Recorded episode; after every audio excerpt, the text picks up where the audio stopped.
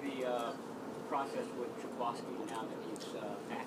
I'm going to see how he looks today. Hopefully, he can go these three days, show us that he's healthy and can play at a high level, and, and hopefully, he'll get some time in the game.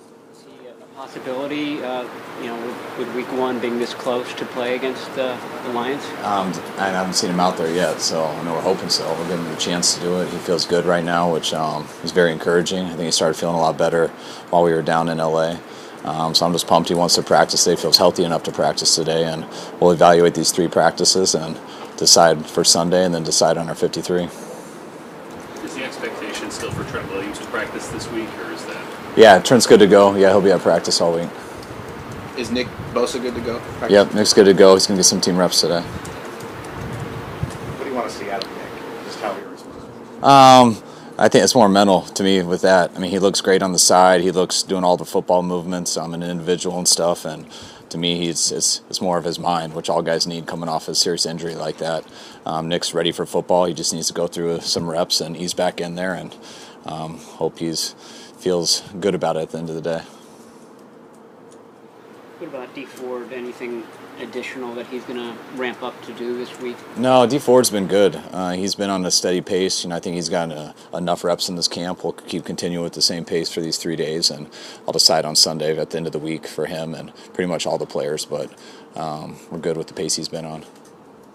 Kyle, what have you liked uh, out of Jimmy Garoppolo this the past month? What have you seen? Where Um, I think he's just had more command at this time than he has any of the other years. Um, Jimmy always gets there eventually, but I think he's come in, um, and I think that's natural with it being his fourth or fifth year. You know, he came in the middle of our first year, but um, I think it's a lot easier for him just knowing what's coming off my lips um, before it does, um, knowing exactly how to spit it out, where to go. Just when you don't have to think and all that stuff's effortless. The semantics of play calls and the offense, uh, I think it's a lot easier to play.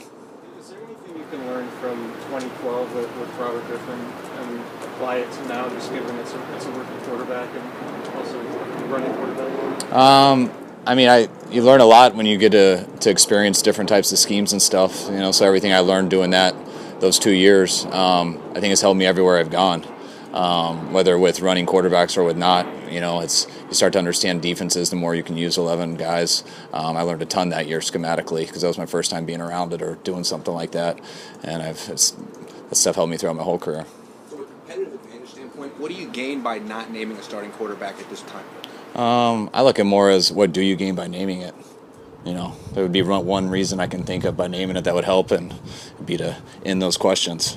Um, if you could give me another reason that's a big advantage that helps our team, affects anything that has to do with us, then I will name it. But I don't think it does, and um, you know, why tell people? I know you guys have. I know you guys want an answer and stuff, which is fine. I get the suspense of it, but I mean, I'm not just gonna answer it to end your guys' suspense. So. Suspense is great. Keep going. Oh, you're welcome. Hey, I'll try to get you more clicks. I know it's a totally different situation. Going back to 2017, when did you what did you see from Jimmy to know that he was ready? You said you have to see something from Trey. What, what did you see from Jimmy then to know that he was ready to start? No, that he was the best quarterback in our building. Like, so I saw it pretty fast and pretty early.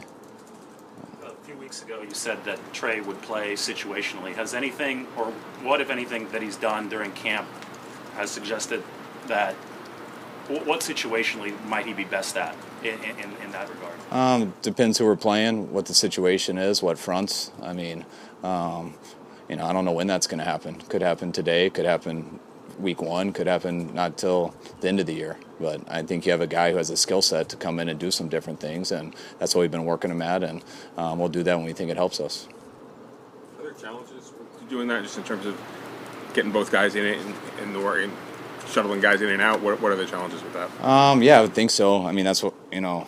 Do it a little bit in practice. I think I'm doing a little bit more of it here these next two weeks, just for me to get used to it and stuff, for the guys to get used to it. You know, watching New Orleans doing it with um, Drew and Taysom um, has been pretty cool over the last three years. I'm sure that took them some time to kind of get the flow of that, but it, it's nothing that you can say, hey, we did this in practice, so this is how it's going to be. Um, you adjusted that in games, and that's you prepare for everything, but you don't know until you go through it. So that's why I don't sit here and pretend like I have all the answers because I don't. You, prepare for every situation, you work the guys to the best of their ability, and then you see what your game plan is, and you figure out what gives you the best chance to win that game, and you try to keep your thoughts just to that.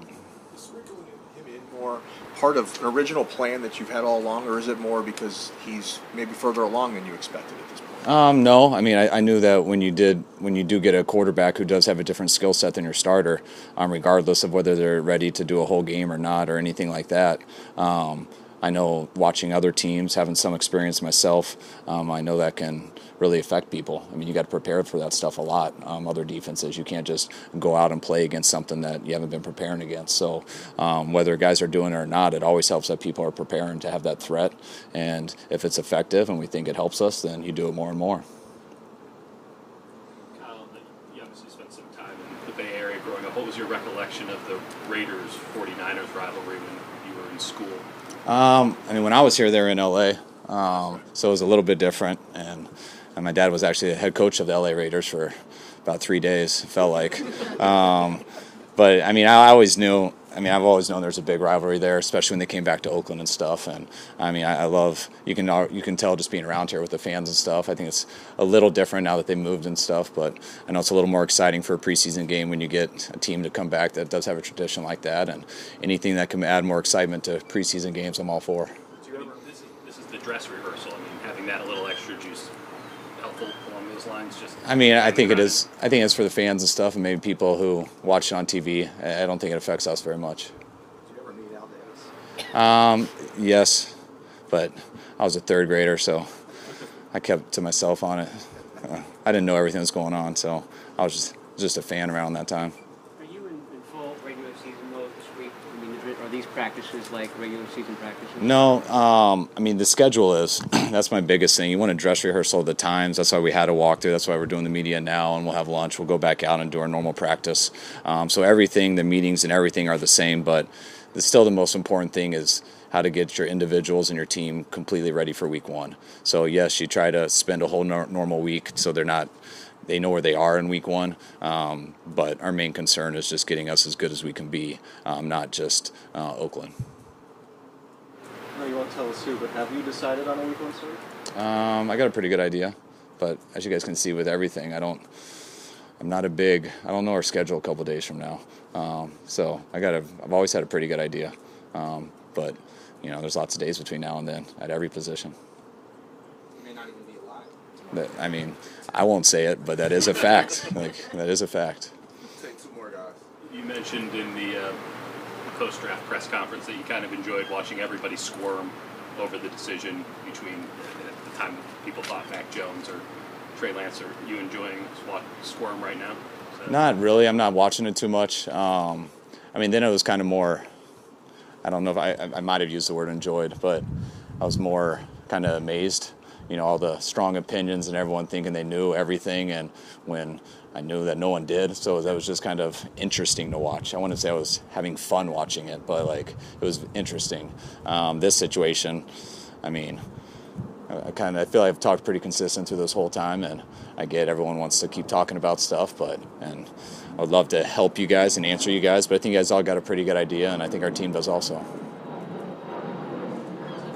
much about making that decision, or did you keep it to yourself? Um, I mean, I talked to John about everything. Um, John's not coming down and it, he's the same as me. He's not sitting there asking what day it is or anything like that. We're, we're pretty good about that. If, um, we, we know where we're at and we know where we're going. Real quick, one question was, you know, you've talked a lot about wanting to hold off on naming Lance a starter, for example, until I feel like he you the best chance of winning. What is it you need to see from him to maybe feel that way? Um, I mean, there's I could talk for six days on that. I mean, it's um, about a quarterback giving us the best chance to win, and you don't just throw guys out just because of a skill set. You throw guys out because of how they work in your offense, how they work for your team, um, how the other plays tie to them, and what they're ready to do. Um, we do have a quarterback with a lot of experience who's played at a high level, um, and we got a team I think that's got some pretty good experience that has the capability of playing at a high level. Um, so you're trying to figure out how our you know how our 47 guys now on game day can play at the highest level possible? And whether they're starting or whether they're coming in and there's so much that goes into it that's why you will never get a straight answer from me. Good? All right guys thanks